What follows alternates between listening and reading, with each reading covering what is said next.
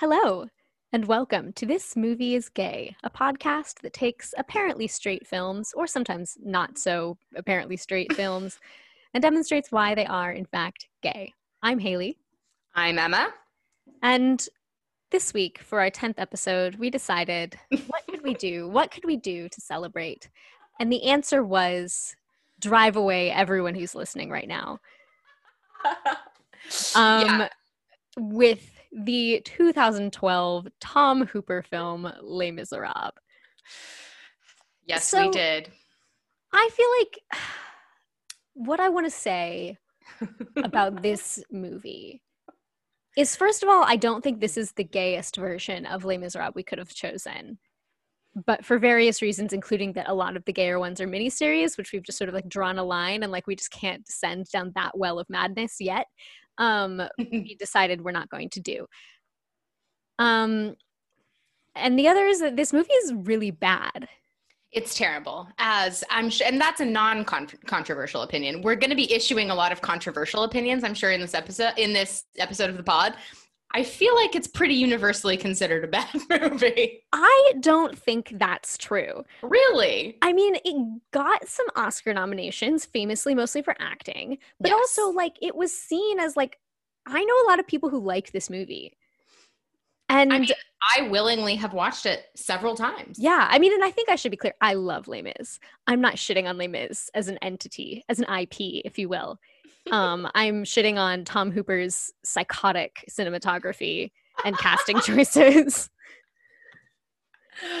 yes. Yeah. Also, just like for so many reasons. And, you know, it's the 10th episode, so we're having some fun with it. It feels important to state now that this whole episode will be a criminal action because because the thing is like further in down the road that we go with this, I feel like it's will only get madder and madder, due in no small part to Russell Crowe, but we'll get to him. I think my goal for this episode is by the end to have convinced ourselves that we're right.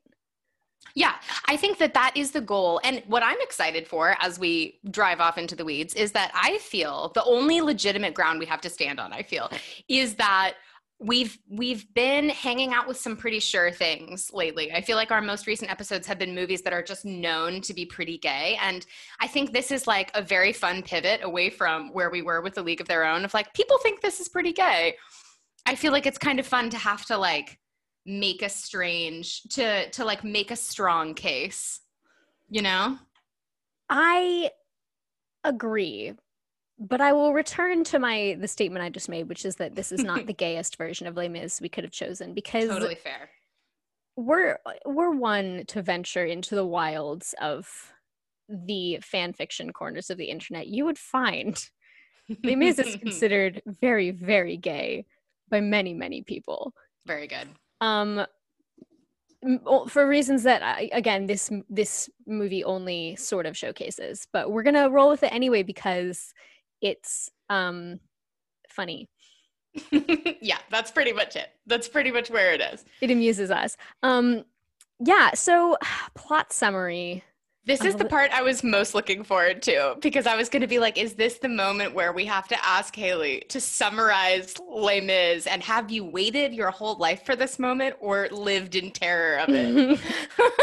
I'm going to actually just perform yeah the entirety of the musical here for you, you. now and that way you don't you'll know the plot because you'll have experienced it thank you so much go um, yeah, and there's not going to be any audio clips this week. I'm just going to sing all of the bits that we talk about.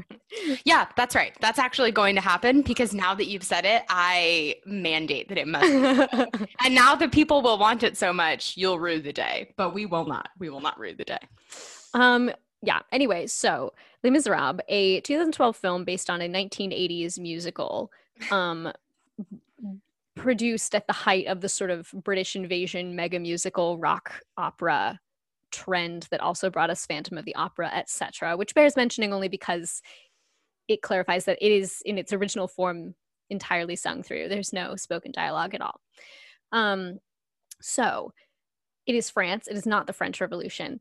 Um, and we essentially follow the story of an ex convict named Jean Valjean who gets released from prison in the sort of opening stages of the story of the film, is kind of treated very badly as an ex-con runs into this priest who's like kind of the first person who's kind to him and he steals some silver from the priest and the priest covers for him and is like no it was a gift and then is like but you have to become a good person now and like the short version is like the rest of the movie is Jean Valjean attempting to do that whilst being doggedly stalked by the only policeman in, in all of France, Javert, um, played by Russell Crowe. Jean Valjean's played by Hugh Jackman. I forgot to list the cast. It's a lot of people. Jean Valjean. We'll get to them. We'll get, to, them. Fleabag's boyfriend. There's a lot. There's a lot of famous In a very minor role. but were you so excited when you spotted him? I was. I was really excited when I spotted him. Also, I really like that you just used the word stalked by the only policeman in all of France, which is the operative word. And frankly, that's the case that I'll be making. So, Your Honor, the case that I'll be making today. yes. Um, but basically, so Valjean, like the reason that Javert is stalking him is because he breaks his parole and basically assumes a new identity and becomes the mayor of a town.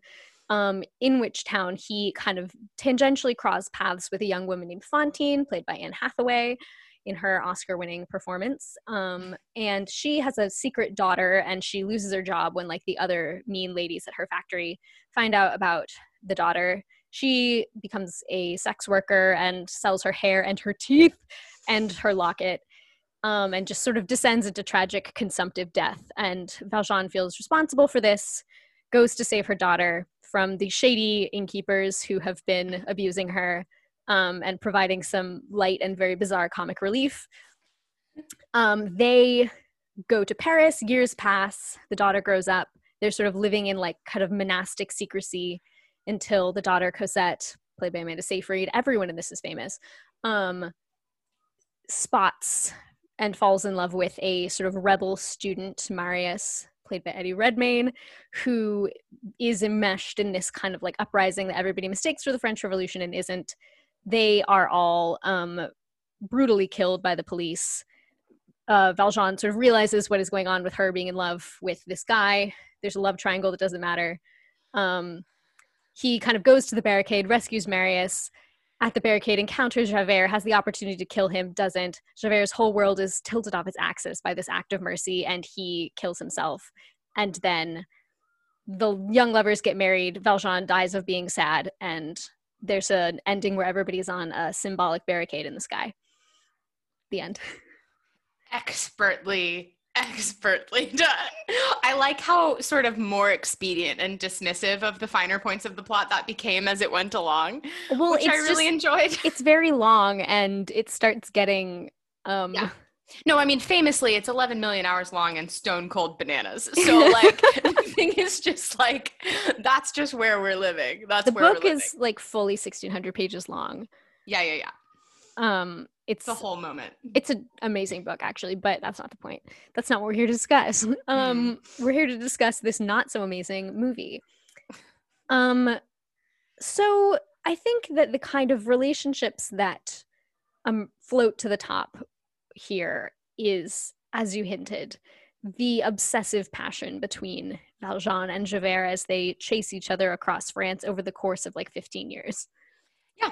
I mean, basically, as we were considering whether this was too insane to approach, and I mean, again, specifically because the Tom Hooper film is so, is too insane to approach uh, as a layperson, let alone someone trying to like weave the case that we're trying to weave, just like as an item, it's like so strange. Watching it again, having seen Cats, I'm like, we should have known. we should have known what he was capable of. The sign, the Then. signs were there. the signs were there. All the signs were there. But no, basically, what was I saying there? Just the fact that, like, the shortest version of the relationship, which is the shortest version of the story, is basically like, why are you so obsessed with me? for for a million hours. And then at the end of the story, when Valjean is like, in some way, like actually this relationship isn't the one all defining aspect of my life. Javert is like, I'd better throw myself into the river then. I mean, basically, yeah, you really feel that it's that moment of like, oh, what is that like Mad Men quote that everyone does? It's like, I, I pity you. Oh, I don't think about you at all. I don't think about you at all. Yeah. And it's that. And that destroys Javert so profoundly that he dies. Yeah. In Yeah. One of the worst shot shots Yeah, it's in incredible. the whole movie. It's truly incredible. Everything to do I mean, yeah, you can if you sing all of the actually thematically relevant bits of the story as we attempt to track through it. I I vow similarly that I will vandalize this conversation at some point just by imitating the way that Russell Crowe sings the word stars. I mean, yeah, it's, I mean, no, I just don't understand how a self respecting artist who is making a piece of art yeah. listens to the actors they have chosen sing those songs and thinks yeah that sounds good and fine to me yeah, exactly. Which frankly is why I feel like the the whole tenor of this conversation is justified because frankly this is like a troll recognized troll scenario. like you know what I mean? Like that's what this is at. That's what this is. And the thing is like I adore Russell Crowe. Do I think that there are one or two isolated moments of genuine acting in this thing? Absolutely do I also think like he sounds like his mouth is full of 85 marbles? Yes.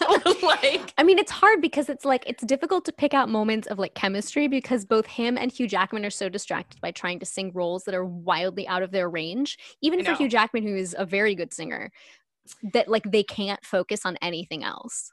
It's very mystifying. But basically, it's like I was actually sort of thinking during that plot summary how, like, other characters matter, but the entire core through line of the thing is just these two men. And when you rewatch the movie especially if you like don't have a long long long history with the show and you're not like embedded in it as i'm not i'm sure we can like backtrack for a second and talk about our respective you know histories with the thing i guess. But like i remember first watching it not as a young person like not that long ago in relative time.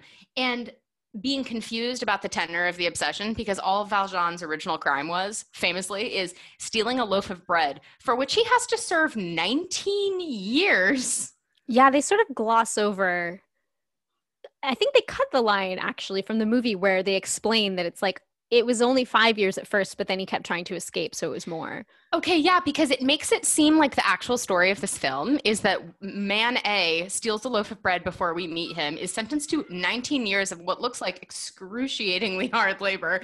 That is not enough for incredibly sadistic Javert, who is obsessed with him, who then makes it his life mission to destroy this like very normal man who has stolen a loaf of bread, and that's all for all of time it is fully a story about police brutality, like not even being ironic. Like, yeah. It's about how the law and cops are evil and yeah. c- try to destroy every character that we like. Yeah, that definitely is what happens. But there is something, I mean, I think it's really interesting to like zoom out then a little bit. Um I guess I will preface this by saying I love Les Mis. I have seen it so many times. I can point out different recordings of it by the sound of different actors' voices. Like, I genuinely could sing you the entire musical right now. Um, and I've also read the book a couple of times, despite it being like 1600 pages long. There is one section I always skip. It's not worth going into. Um, is it the French sewer? I feel like you've I feel like there's a long section dedicated to describing the sewer. The sewer is really interesting. There's also a really long section d- dedicated to describing the Battle of Waterloo. Cool. um, the point is, as we've sort of hinted, the book is like this wild, rambling, like capital R romantic, like kind of the whole thing is a digression. Mm. Like it, to to summarize the plot is like impo- an impossibility to say that it has a main character is sort of an impossibility like it's mm-hmm. one of those ones where it's like every kind of like volume is named after a different character like just to give you a sense of like how diffuse it is and i think you sort of see traces of that in the structure of the musical still as well especially when you get to like when it's the 1830s and we're in Paris and suddenly it's like, hey, these revolutionaries. And you're like, where's Valjean? Yeah. Yeah. Um, totally. And then you're like, I guess that actor did need a break. Um, and you know all of these characters who like i think especially in this movie sort of only managed to achieve like this weird tangential presence like eponine who's yes. the other corner of the love triangle who you're like why are you here though um yeah which is to say that i think it has it is a kind of staple of adaptations of this story to make the like Valjean Javert obsession the through line that kind of mm-hmm. gives it something like a Aristotelian or naturalistic like structure so yeah. that it's not just like romantic chaos. Right. but it is interesting that that is the twist that everyone has made. Like I think it's such a sprawling story. There's so many different ways that you could choose to organize it and people are just really fixated on that being like the thing. Yeah, that makes a ton of sense. Yeah, there is sort of like a point. That's why there's that quality when you're watching the movie, which so mad for so many reasons, but there's that quality where like when you get into those more diffuse parts and you're like, Eponine, who the hell are you? Thenardier's, who the fuck are you? Like, what is happening? Who are any of these people? We're and gonna spend 25 minutes with characters like having a revolution, and we know three people's names. Yeah, yeah, like all of that stuff. There is something weirdly not reassuring, but like ah, here we go again. About every time Russell Crowe, like every time Javert sort of pops back into the plot, like some sort of like mad gopher, where he's just like, "It's me again." Like, when he's got his like do do do do do do do, like he's got his Yeah, like he has his little song theme. that comes up, and you're like, the police are here. Also, everyone always knows his name, which is how you know there's only ever one cop in France, is because it's literally 30 years after he's been like, nope, won't do it for Eponine when she's like, mercy. And he's like, nah. It's literally however many years later, a million years later in Paris, when you're meeting all of the kids now grown and all of their stuff, Cosette now grown and all of that.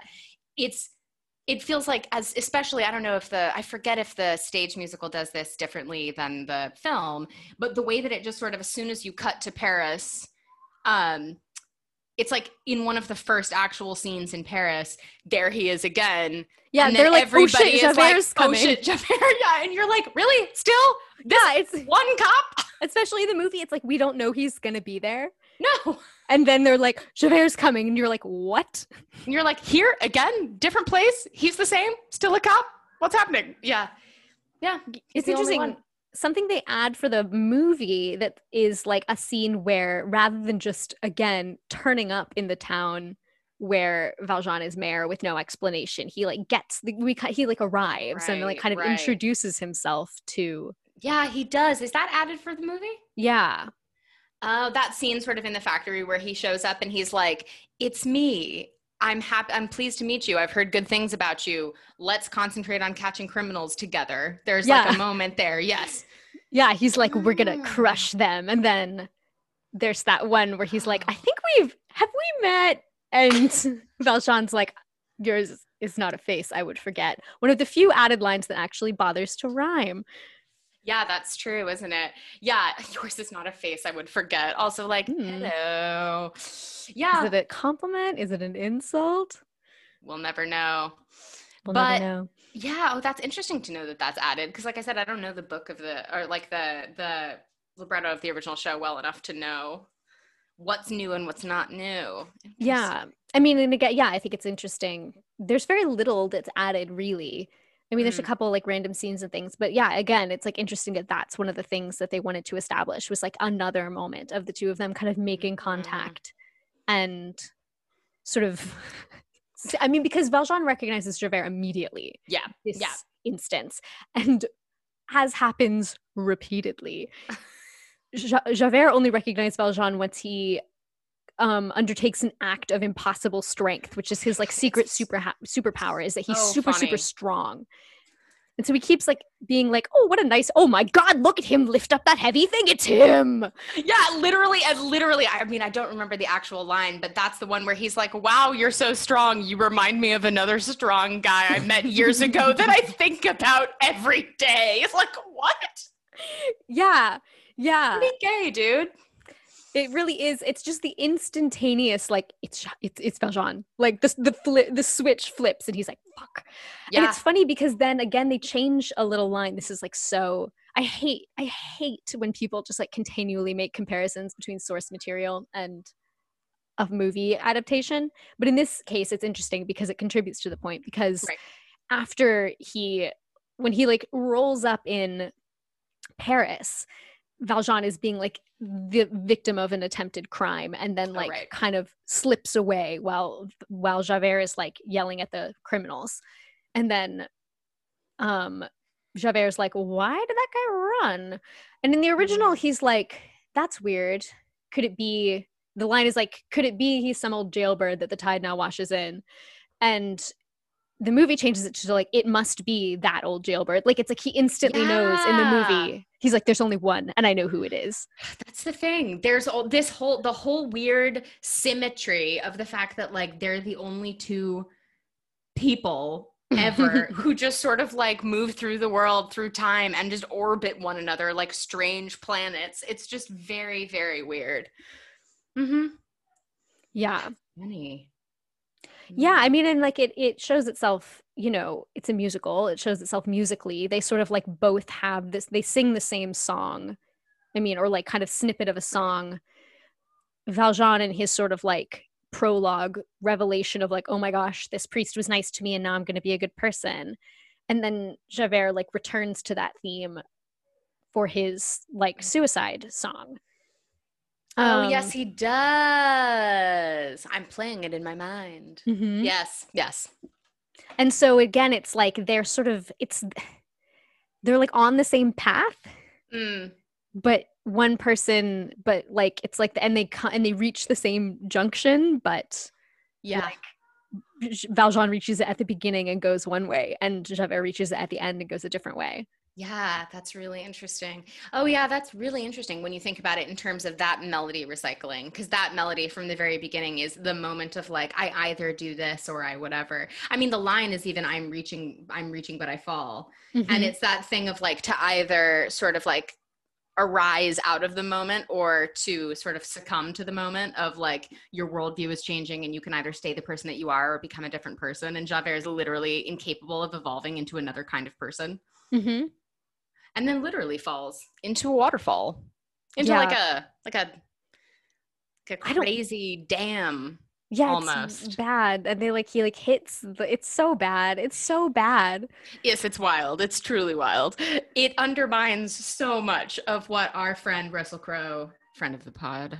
Uh repeat offender russell crowe. Um is like uh, perhaps trying to do in that moment is because he falls forward. Like i'm sure for folks who have seen this you know how funny it is. He tips forward and entirely rigid like a dummy probably because it's a dummy and it hits it hits the the like stone rim of whatever kind of crazy churning water is below with this like ridiculous comical thump It's and so and sort of bad. bounces into this like frothing water and is like sucked below It's so bad.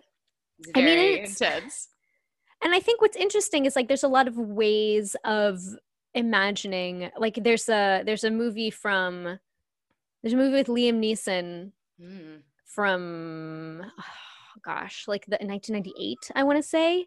Claire Danes, a very young Claire Danes is Cosette when she's older. Mm. Um, and that one ends with Javert's suicide, which Valjean watches and then is sort of Oh. like nice and leaves. And that's the end of the movie. And it's sort of like good the like villain is dead the cycle is broken like that we're we're all good now very different um interesting and then there in the mini series that recently came out on the BBC and I think like Masterpiece or something yes um where it's much more like it's much more like David Oyelowo's Javert is like so obsessed and Valjean like doesn't really know he exists. See, that's the thing is it's it's not quite that in the Tom Hooper movie, but the I feel like something that is charming about the kind of gay that it is is that like the level of the lack of irony in Russell Crowe's performance. You know what I mean? Like the complete Yeah. the single-mindedness, the seriousness of like I'm not sure you know what film you're in. Like there's something about it that is funny to me even even while it like is not out of character in the sort of single in the sort of blinkered pursuit of the one and only thing. You know, there's something funny about it as a piece of acting. Yeah, I mean it's I don't think that Russell Crowe plays smart very well. I don't want to comment on him as a person. No, no. But it really works for this. Like it's like you Yes. don't want someone who's going to add another layer of self-awareness to whatever Javert is doing. because I don't think he can. I, don't- I don't know if I've ever. I don't. I don't. Can he have self awareness? Like, No. he sort of can't. as right? soon as Like- he gets some, he dies. Right, exactly, and that's what's in the you know, the text, if you will. So yeah, I don't know. And there's just something so like weirdly it feels instinctual and sort of bloodhoundy his pursuit of kind of like there's something weirdly i don't know maybe i'm maybe i'm leading myself towards making the point that if he had self-awareness he couldn't be as obsessed with valjean as he is because he isn't obsessed with him for a rational reason yeah you know? I, mean, I think that's exactly it he's obsessed with him because he is a symbol of something that in javert's worldview is an impossibility which is the idea that someone can be wrongly imprisoned and that a criminal can in fact be a good person or worse become a good person. Yeah. Yeah yeah because what's that that that line that is that is like the refrain of the confrontation or whatever of men like you can never change? Yeah. Also you know it was funny? I was listening to it right before we started recording in preparation and uh i don't think i had ever noticed it's in the toward the end of the song i think where he's like be, he's leading up to his sort of like weird reveal about the fact that he would like also grow up poor or whatever and is like right. from the same sort of like social climate as Valjean or whatever. I don't know. It's like leading up to that moment. He says men like you can never change. And doesn't he also say men like me can never change? Yeah. That's really interesting to me because I don't think I had heard that before. And I was like, okay, so what are we saying here then? Yeah. Like, what is that? Are you the same kind of man that can never change? Or are you a different kind of man that can never change? what right.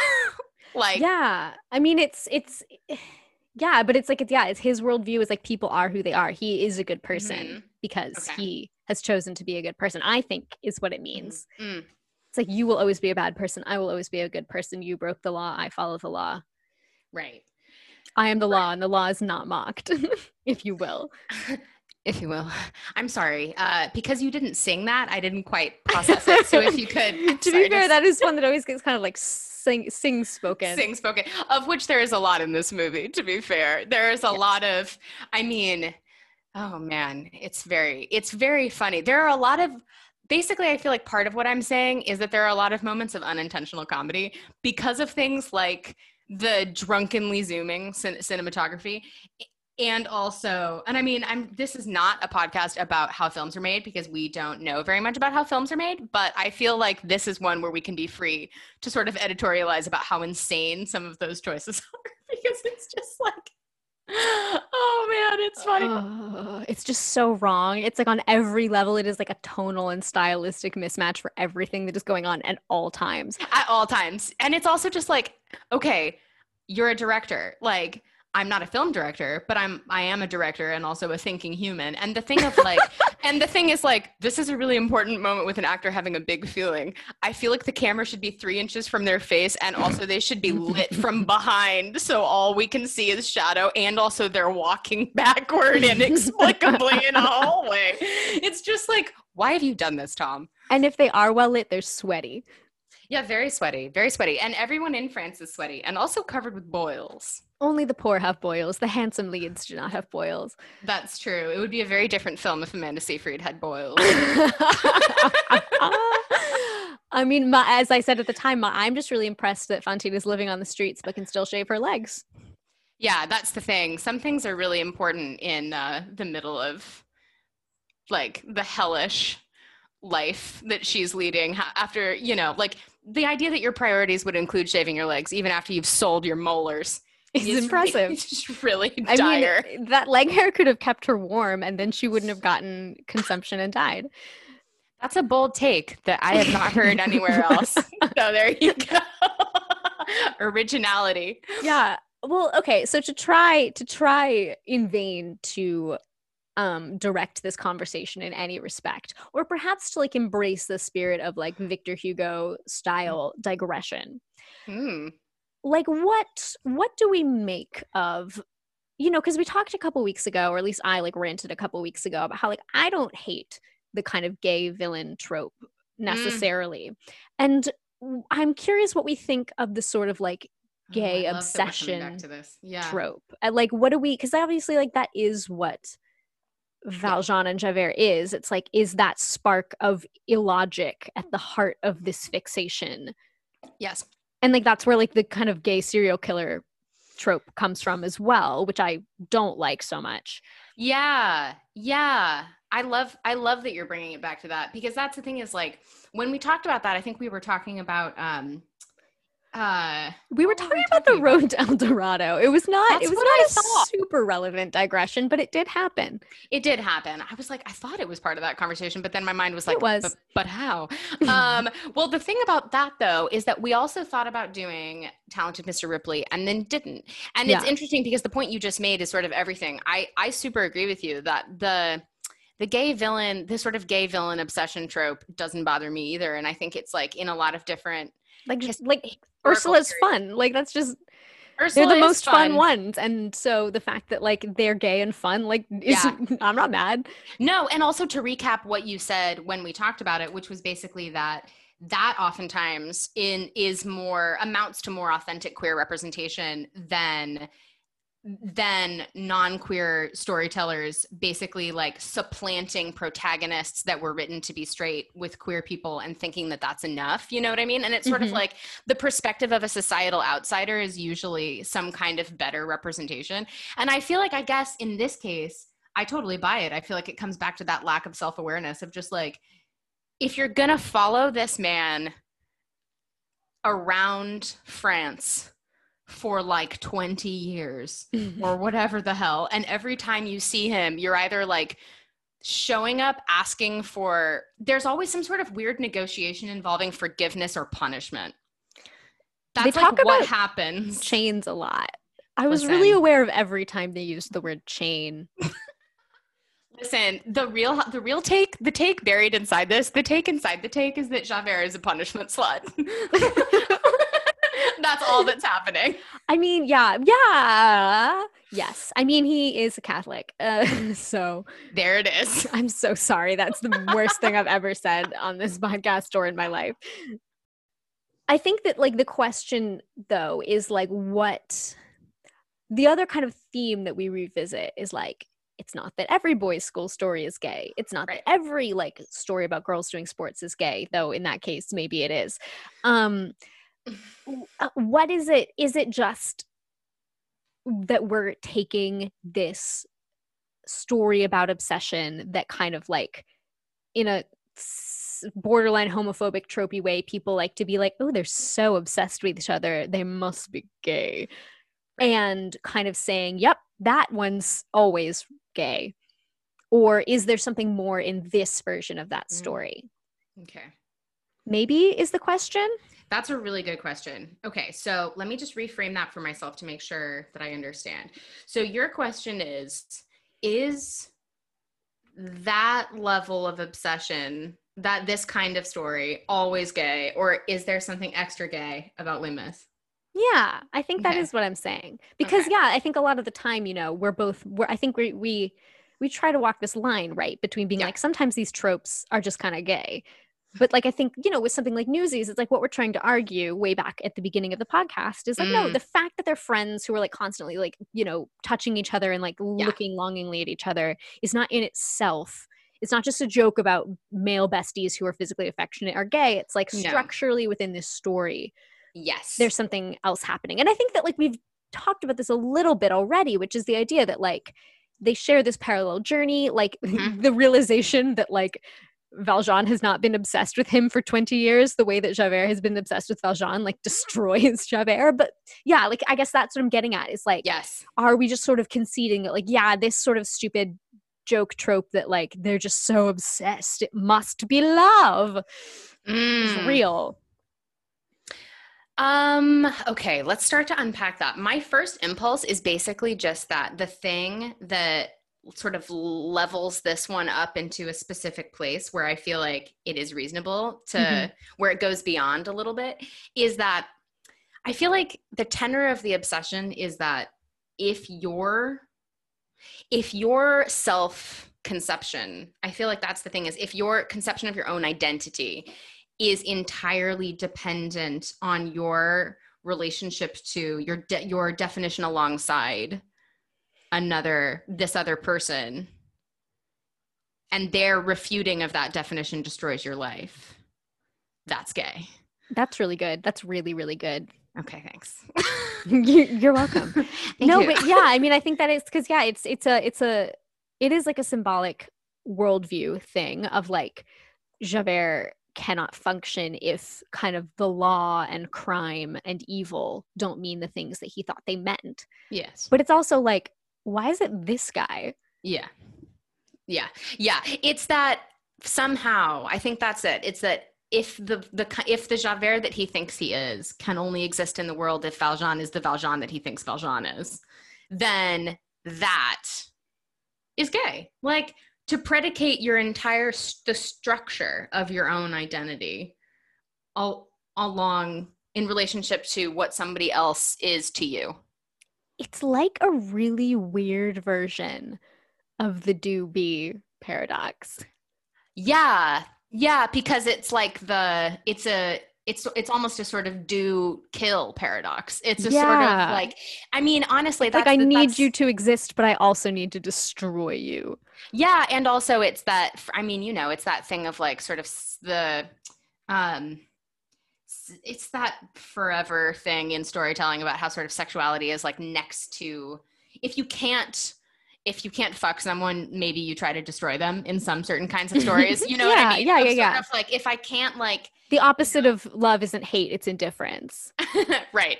Um, so yeah, that thing of like it's an equally passionate response because he's not self-aware enough to know what kind of passionate response is actually happening, perhaps. And so instead it's like I must eradicate this complicated man who's like producing anarchic feelings inside of me in my worldview. I think that's actually a great point. And I feel like that taps into sort of something that we talked about a little bit with like we've talked about a couple times so recently with mm-hmm. the outsiders the idea that like when there's a character who is completely incapable of articulating their feelings mm. you sort of start to wonder like i can tell you're not telling the whole story even to yourself. Yes. And that's when you sort of start to be like so what are the parts of yourself that you are so unwilling to or incapable of seeing actually? Right. Exactly. Exactly. It's like what what are we well and also i mean you know you made the joke about about the catholicism but also i think it's really appropriate because it's also like in the one of the two of them there's something about being obsessed with order mm-hmm. there's something there's something about being obsessed with ordering the world mm-hmm. that screams like sort of um like closeted and lack of you know in that very specific way of like i must order the universe in a in a fashion that can make sense to me i don't know to me well, that yeah, says no- something about not being able to order oneself yeah yeah and that like i think yeah, like sort of on the narrative level, you're like, well, of course, a person in the 19th century who thinks that way is not going to be like, maybe I want to fuck this man. No, exactly. But then, I, I, yeah, also as you say, it's like it's indicative of yeah, some kind of like internal chaos that must be combated with mm. external order. Exactly. Yeah. Exactly. Yeah, that's really interesting. I think that that's, I think that that's right. Mm. Javert. Um, Javert. I almost ruined. See, like in spite of ourselves, we just had a we had a whole little run there of actual real thoughts, and I was just about to lean really close to the mic and go, "Stop." it's just like imagine that your mouth is full of cotton wool, and then stare really seriously into the mirror and go, "Stop." That's pretty much the performance. That's the performance. But again, it's as him. as you've sort of said, like the complete kind of blank yeah, lack of interiority. Yes, exactly. Because it's funny because it's like Stars is a really weird song. It's the only time we get him really alone on stage. Yeah. It is not the end of the act, though it feels like it should be. Yeah, it really does. I'm always surprised by how early it comes. Yeah. Um it's yeah, it's it's it's a weirdly placed kind of number. Yeah.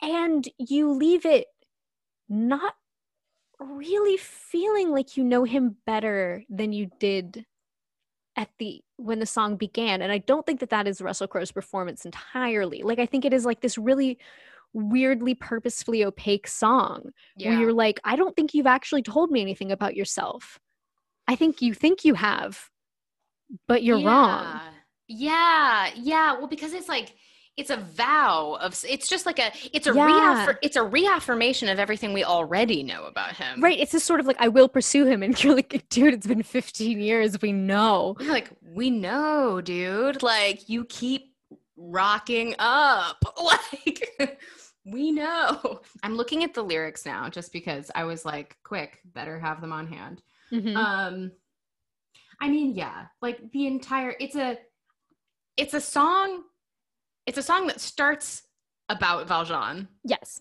and it's just like right no, carry on, carry on while I stare at this. No, no, and then and then ends with him as well. It's like bookended, and then there's like sort of, but but it's just really interesting. I think something that the movie does that is really interesting is that it relocates almost all of the big kind of like soliloquy Mhm. solo numbers, which is possible because none of them kind of function the way that musical theater songs should, where they Mm. are like really rooted in like the decision that a character has to make in the moment or anything like Mhm. that Right. like in the show i dreamed a dream comes right after Fantine's been fired and on my own comes right in the middle of the barricade rather than like before it even begins and stars comes later also stars comes in paris after he's already seen valjean again in paris and it's That really makes more sense. yeah i think it does i think the two women songs work well where they are i think javert's makes less sense where it is, Yeah. but it is interesting to like have a structure of a musical where it's like the big emotive numbers are so much about revealing character that it actually doesn't totally matter where they happen Yeah, that is interesting. for javert's Mm. which doesn't Mm.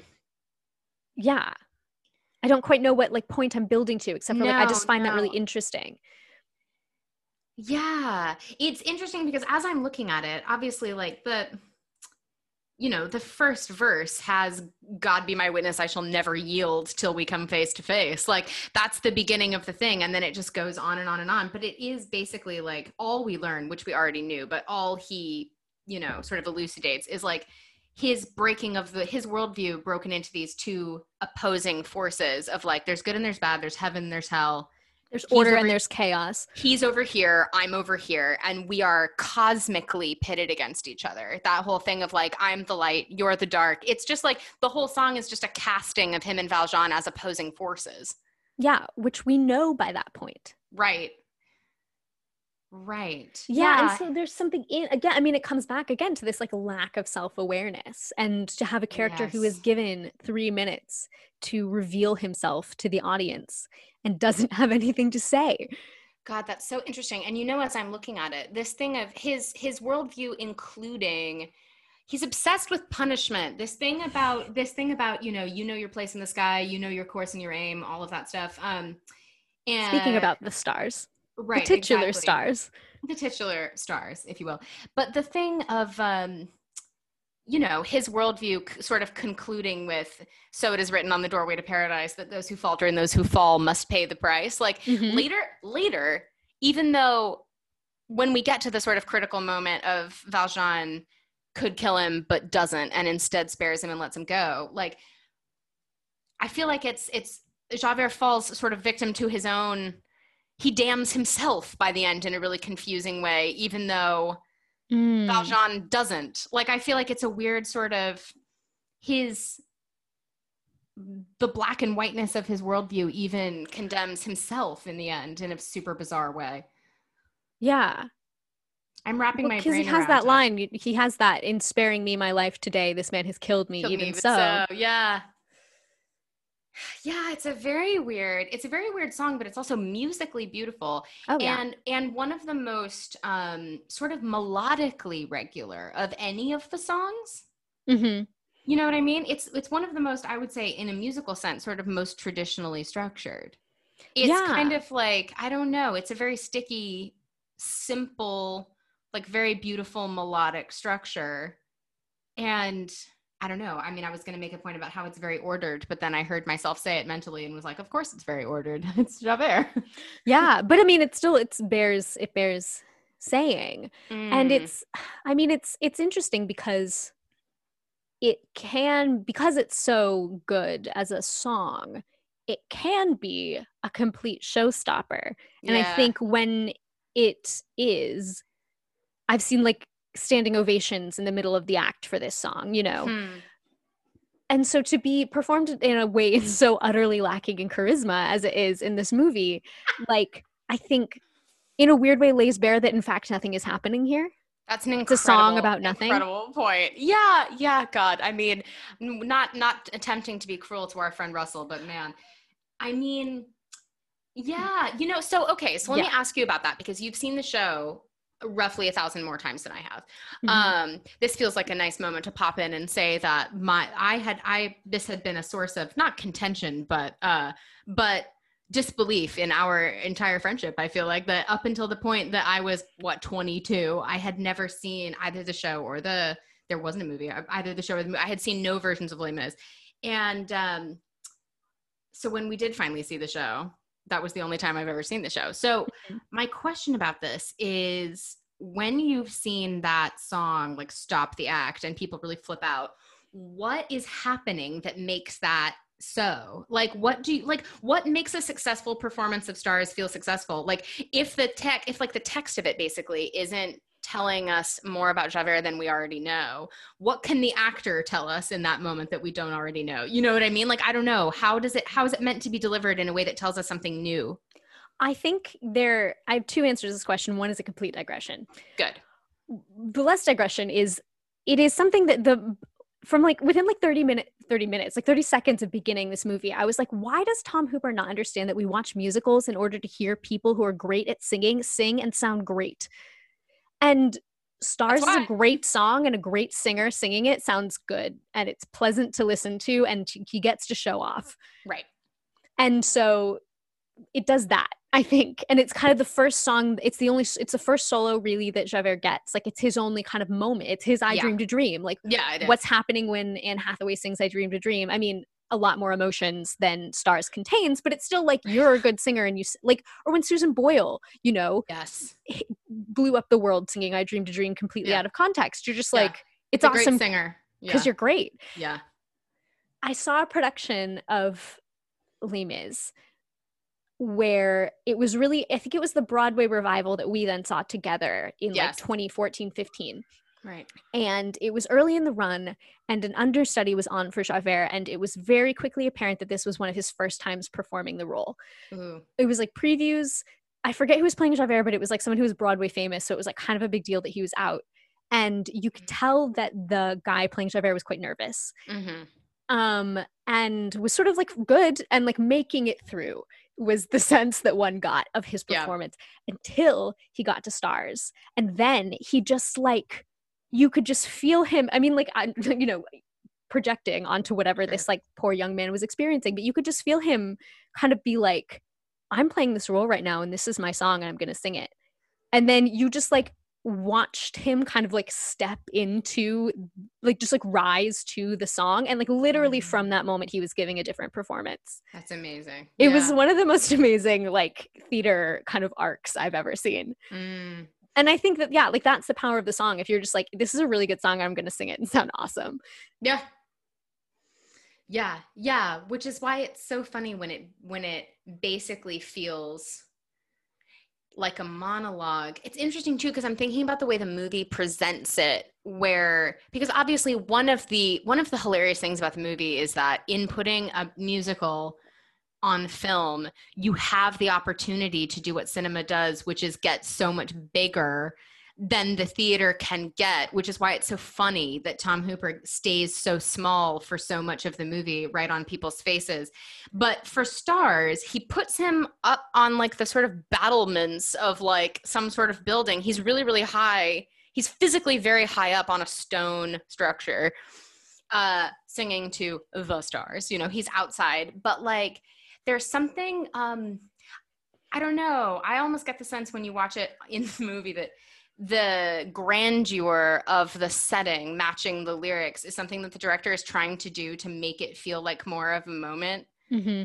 than more of a like a sweeping sort of set piecey moment Mm-hmm. and that only heightens this feeling i think that we're describing of the fact that the song doesn't do anything yeah yeah in I and of itself yeah Yeah, I mean it's it's actually his sort of parallel standing on a high mo- high wedge moment uh, before his suicide is the only Yeah. song where he actually reveals something about himself. Yeah. Which I feel like we're making a really where I feel like we're making an interesting point. We're like weaseling our way into this thing of like of course the only moment that he can say anything real about himself is right before he kills himself because that's his whole problem i guess is mm-hmm. that he mm-hmm. doesn't know anything about himself until that moment and it's so painful he has to die yeah i mean because yeah one of the lyrics i was just like sort of running through the lyrics in my head you know one of the lyrics he says is it's either valjean or javert yeah. but it's like but actually it has to be both like it, mm-hmm. it you know what i mean mm. like it's only either because he's rejected you yes like it yeah. was that sort of tension was sustaining you for quite a long time. It's only now yeah. that you're kind of forced to like confront what both of those things are. Yeah, that's brilliant. I was trying to I was trying to think back to the lyrics of like I I don't I feel like it's in that moment leading up to the suicide where after Valjean is like um what is he what does valjean sing to him? The the thing that the thing that leads up to um, there's nothing that i blame you for like you've done your duty nothing more. The mm-hmm. moment where he sort of like dismisses him forever and is like no go like flee into the night i don't care. Yeah. and then the fact that like, there's a back and forth in that moment where javert is like okay but if you let me go i'm still gonna find you. Like make no mistake there's a back and forth there. I know the moment you're talking about. Okay it's when he has so Javert has come to the barricade as a spy and oh, right. instantly gets discovered. And the rebels kind of tie him up and are like we're gonna kill you but not right now. And then Valjean shows up and like helps him out and is like can I kill him? And they're like go for it. And then he takes him off and he's like I'm not gonna kill you I'm gonna let you go. And he's like if that's when he's like um uh I also just remembered that what Enjolras says is do what you have to do. This man belongs to you, which is mm-hmm. true. Yeah, I'm just thinking about that moment because like the whole it just strikes me so funny. It's so the quintessential like he doesn't matter as much you don't matter as much to him as he does to you. The moment where Javert is like, "Okay, but even if you let me go, don't think that it'll change anything. Like I'll still come and find you." Yeah, I mean basically he's just like go on, kill me. And he's like, no, I'm actually not going to kill you. I'm going to let you go. And he's like, yeah. and he's like, no, really, here's where you can find me. Oh, yes, that's I'm right. not, here's where you can find me. I'm not mad. Yeah. Yeah. And then is that the moment, or is it the one later toward the suicide where where Javert is so uncomprehending of this that he starts that sequence that starts with who is this man? What sort of devil is he? That's then when he yeah. So then yes. Valjean survives the barricade miraculously, emerges. Javert's there waiting for him, and Valjean's like, I have to save like you can have me, but I have to save this boy's life first. Like I have right. to take him home. And Javert's like, no. In the movie, more so the musical, and then he's like, if you take another step, you'll die. And then so Valjean funny. gives him this look that's just like, mate, and then no. just keeps walking. it's so good. It's so good. And then it's the like, ah. yeah, who is this man? Yeah. Yeah. It's, but it's yeah, it's the moment of I mean, and that's a good reminder that like the sort of fulcrum for him is the moment of mercy. The yes. idea that Valjean has the opportunity to do the thing that Javert would like to do and doesn't yeah. do it. Yeah, yeah, because he's made his whole life about it. That's that I'm d- damned if I yield at the end of the chase moment of like yeah. of I like I he's built his entire world around that. And also it feels like that's the thing that's funny to me is that it feels like mercy is not possible in his world mm-hmm. at, at, all. Not just coming in the direction that it comes from Valjean to him, but in any direction. That's that thing of just like the the the severity of the worldview because that's even early early on this is the same in the musical right? I'm, as the film early early on when he comes in and apologizes to valjean for having that's just in the movie. him. That's yeah, so, the other added scene yeah. Oh right. So that's an odd moment early in the movie before we're in paris when valjean is still the mayor of a small town and javert shows up because he's the only cop in france and um, after he's been like, we'll work together and catch criminals, there's this odd double back scene where he comes back in and apologizes to Valjean. Because he'd seen him again perform a feat of great strength right. and been like, holy shit, it's him. Holy shit, it's that strong guy I'm obsessed with. And so instead, he he shows up like one evening at the like factory that Valjean runs or whatever, and is like apologizes to him and is like, you know, I'm so sorry. I thought you were this convict and I reported you, but they just caught they just caught him and so it isn't you and i guess i was wrong and he like presents himself for punishment. It's Yeah. very weird, but not for forgiveness. It's very weird. Yeah, he's like, fire me. And Yeah.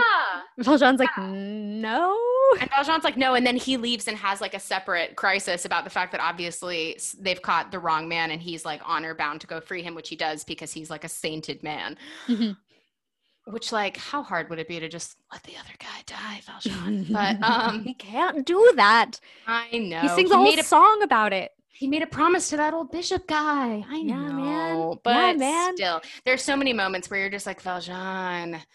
Really, like that's the thing. He's one of those characters where you're just like, I love this man, but really, like at your age, you're gonna wade into the sewer and carry a like absolutely shit sodden Eddie Redmayne out of the sewer. like this is what we have to do right now. Like I know your daughter loves him, but damn. It's But no. just what I mean, I blame Tom Hooper for that moment. What they don't have to be covered in shit. There's Listen. parts of the sewer that are like ankle deep that they could have been in instead. I mean, why not make the grossest choice? Is sort of the the is And that's why we have cats. why not make the grossest choice? Uh, yeah. Um yeah, no, but I mean I think that's exactly it. It's like it is the I mean that's why it is like frankly, I think not so much in its musical form necessarily or we're so familiar with the musical that it's like not very potent, but like Mm. the contrast of the story is law and mercy. Yeah. It's the idea that the law is unjust and the law is Mm. unmerciful. And other and sort of justice and mercy have to come from other places, kind of from other people and from God and from anything but police, basically. Right. Right, right, right. Which, of course, I guess is why Javert is the way that he is. Is that he is, as a character, the embodiment of everything that is, you know, rigid and inflexible. And he is the law, and the know, law is not mocked.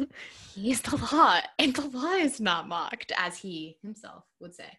But And But does say. yeah, and does say, you still haven't sung it, and I'm gonna make you before this is done. the, that one, it's not a very good tune. That is, No, I am no, the law, and the law is not mocked. Like every verse. yeah, he just yells it. It's Philip Quast shouting in my mind. Like, Uh, well, yeah, but then the contrast in the film, then I suppose, is not quite that. mm, You know, I don't know, like Law and Mercy. I, it feels like, or maybe it is, but it feels more. I don't know. Maybe I'm thinking about the fact that the boiling down of the concepts into these two specific people rather than the more diffuse kind of broader canvas that we get to see the concepts play out on a larger scale makes it more personal and less less large i suppose more like okay well it's either valjean or javert like I think that's exactly right. I think that's Mm. exactly right. And I think that's again where the sort of like gayness comes from because it is Yeah. like, it feels really arbitrary in this funny way. yeah like they don't yeah you're exactly right they don't feel like symbols of greater concepts it feels like this guy who just got really fixated on this other guy yes and if you just left it. him alone you'd both be happier Right, exactly. Exactly. It's that maybe we don't get enough of the rest of the story that you get in the novel to feel like that to understand the systems that they're representative of. So instead it's just these two men and it's just a man that follows this other man across France obsessively for many years and then when he's like essentially rejected by him, he kills himself. mm-hmm. Yeah. yeah that's pretty much it and i think it's yeah because it's like we're sort of divorced on the whole from like javert being a cop like he doesn't really do any policing except like Of Valjean. except of Valjean, and then like you know tries to fuck some nice young students, um, Yeah. by being a spy. But yeah, it's like he yeah they both just feel so divorced from like a bigger con a bigger context or a bigger commentary, and right. um I think that that is like yeah it, that kind of bo- boiling it down onto the personal level rather than the symbolic level. that made me want to make a really pretentious point about film framing about the fact that I I'm sorry, we don't we don't make pretentious points on this podcast. um, what was that digression you made a few episodes ago about that obscure French novel about girls' schools? Yeah, you can you can continue, please. Thank you. Uh, friend written by a friend of Victor Hugo's, actually. Anyway, there you go. Um, um, no, no. Well, just in the sense that the sense of the world that they belong to mm-hmm. falling away because it's just a story about these intense these like intense individuals rather than the broader social canvas this is also a movie that when you have the opportunity to like wide shot sprawling sort of visions of cities and landscapes what the director chooses instead to do is focus on the collarbone up. And like that's a thing that happens as a like whether or not it was advisable or he was like on crack at the time. Like it was an artistic choice that was made by a human man that then became this movie and, and the fact that like it it focuses on the individual to the point of extremity of like it focuses on the individual face, voice, body, feeling, and that's all. And like even the relationships to a i don't know it feels like a really pared down social universe. I remember when we first went to see it when we went to see the movie. Granted as a small disclaimer i had a, i physically had a fever at the time. So and hailey was like let's go see Les Mis. And i was like i have a temperature. And you were like let's go see Les Mis. So, so we did. But um so really the whole thing was a fever dream and remains so to this day. But um i remember thinking like when are we going to see france? Mm-hmm and the answer is sort of never. Yeah. Yeah, it's really interesting. And I think that that's like, you sort of almost understand what he thinks he's doing in terms of like these are the people who are emblematic of the country. Yeah. yeah. But it's so kind of ruthlessly individualized that that doesn't feel like what's happening. Yeah, and um, to be fair, there are moments where that works, and the moments where that works are the like five Oscar-winning minutes of Anne Hathaway. Mm-hmm. Yeah, I think she gives an amazing performance. I do too. And that's also, as we discussed as we, when we were watching it, that sequence is sort of one of the only moments where the sort of swoopy fever dream feel of the cinematography actually mm-hmm. feels like it is functioning impressionistically and like we're yes. seeing through Fantine's eyes through this like yeah. horrible montage of her descent. Through her experience. Yeah, totally. But yeah, and that's why it becomes so jarring. And I think this is like sort of a problem of the musical inherently, which is like you begin with this, you know, man v man Valjean and Javert story and then like it's like oh by the way a revolution um right exactly but it feels even more weird and jarring in this because you sort of don't have an ensemble in the way that mm-hmm. you do on stage you don't have the sort yeah. of constant awareness of the presence of the rest of the world you just exactly. have Eddie Redmayne's nostrils. You and and boy do we have them. But yeah, I mean, it is a, a maybe that's what we've been building to unbeknownst to ourselves this whole time mm. is that like forgive me for the pun but the the, the sort of vicious refusal to pan out uh, you know is sort of like that's what makes it a personal story which is what makes it gay because without the rest of society you can't know what they're supposed to represent and if they're just individuals it's gay it's gay yeah i think i think it's gay i think it's gay also, honorable mention gayness. I was going to say if we should do any separate little moments. Honorable mention gayness, all of the revolutionary schoolboys who are clearly in love with each other. Yeah. I mean, well, this, I was about to say, what time are we at? Because I could digress. Oh my God. Well, I think that you should digress. We okay, are, great. We are, we are at 104. You are free to digress. Well, so what's really interesting, uh, because yes, and should you, should anyone choose to trowel through the fan fiction of the internet, you will find that that is not a that is not a uh, hot take, um, no. if you will. No, I imagine it's not. um, but what's really interesting is that like one of the relationships that is most sort of like floating near explicitly queer in the novel and in certain versions of the story is between two of the students where it's explicitly rooted in what they stand for symbolically and sort of doesn't cannot kind of be depicted in any way that makes sense if you aren't also sort of like filming and telling the story in a way where you're able to kind of like embrace the extent to which like Enjolras, this student leader, is the embodiment of like the spirit of revolution and France. And like it's really weird in the movie because like we said, it's so individual, it's so personal, it's so small. And like the barricade fighting section is like kind of one of the only moments where we pan out ever. Yes. And they try to retain sort of one of the iconic images from the stage musical, which is when all of the students are killed, it's sort of like traditional that like Enjolras like climbs to the top of the barricade and gets shot. And oh my God, I'm sorry that I exist. There's two stagings. There's the traditional original staging, which involves a turntable. And in that staging, there's the kind of like slow, sad music after everyone has died, and the turntable turns around and kind of as the music swells, we reveal Enjolras who's like fallen over like the opposite side of the barricade and is kind of sprawled across it in his traditional bright red coat, usually on top of a tricolor like French flag, and like he's spotlit, and you sort of just see him kind of like draped, crumpled across the back of the barricade. And in the version with no turntable, the two halves of the barricade split. You see this sort of like cart of like rubbish get pushed out with like some debris in it, and then he is draped again in usually the red coat, usually with a flag, kind of in this cart. And they kind of try and like mirror that by having mm. him and like the other remaining student, who's the one he's gay with in the novel, um, get shot and he falls backwards out a window and mm-hmm. like kind of gets his foot caught so that he's sort of draped out the window. Yeah such a weirdly symbolic and stylistic shot in a movie it that is. has not been stylized at all. Yeah.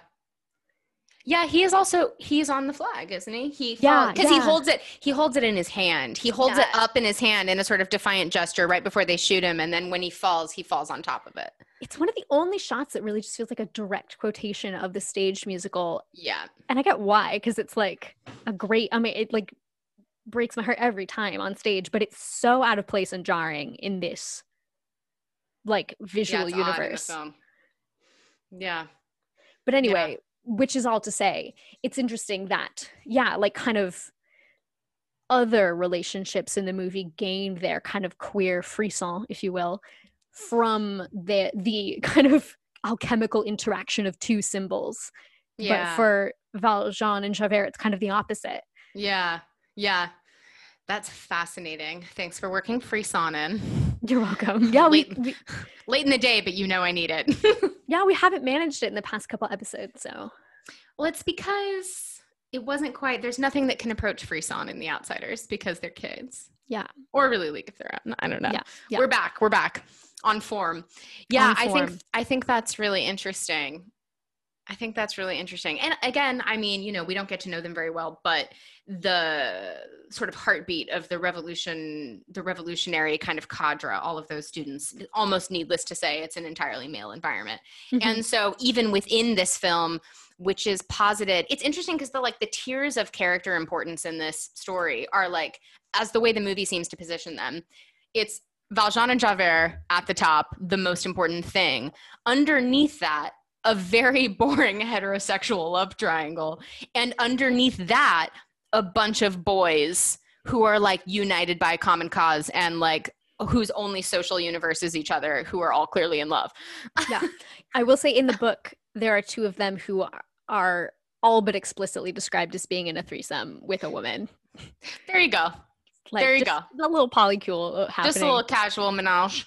Yeah, but, in the um, corner but yeah, but it's interesting because that's sort of a gay sandwich structurally because like there are some girls, but like, you know, they're just sort of in a relationship to Marius in the middle and he's being sandwiched by gayness, both sort of above and below structurally. yes. There you go. Terrible. I mean, though we will say, as discussed, the line that Enjolras says to Marius, who cares about your lonely soul, is something that you can only say to an ex. that was so good when we were watching the movie. Yeah, we had a whole text conversation about whether or not Marius and Enjolras are exes. He's just so upset. He's like, "Where have you been? You're late. Like, why are you fucking around with girls?" And like, it's just so like yeah, his lack of patience for Marius's bullshit is really one of my favorite favorite things. Also, then one of the best performances in the movie, just in like the oh. faces that Aaron Tveit makes of just like, what are you saying? It is so funny. Also, it makes that makes Red and the Black funnier because then it's just sort of like a dialogue between exes about what is supposed to matter versus what matters to him now. Is, yeah. Yeah. Yeah. Yeah. It's listen, it's gay. It's just gay in every direction. It's just all gay. It is. I think that we have succeeded in my goal of convincing ourselves that we're right. Which is frankly our our our perpetual goal. No, but I feel like in this case we started out from a place of slightly greater irony than usual. oh yeah. I mean, yes, we did. We did. But I I had no uh I hoped we would succeed. I mm-hmm. I hoped we would arrive where we have arrived. I think we have. I think the conclusion is when you chase one man across France for 15 years and then he rejects you and you die of that you that. might be it might be gay. You might be gay. Oh yeah. Yeah i think that's gay. Thank you so much for joining us in this our 10th episode and probably the most chaotic. We so appreciate that you have stuck with us and listened all this time. We're hoping to keep going, you can uh, check us out on iTunes or the podcast purveyor of your choice for our past episodes, including the many ones that we glancingly referenced over the course of this conversation. And of course, if you subscribe, you can be updated immediately when new episodes appear. You can also find us on Instagram.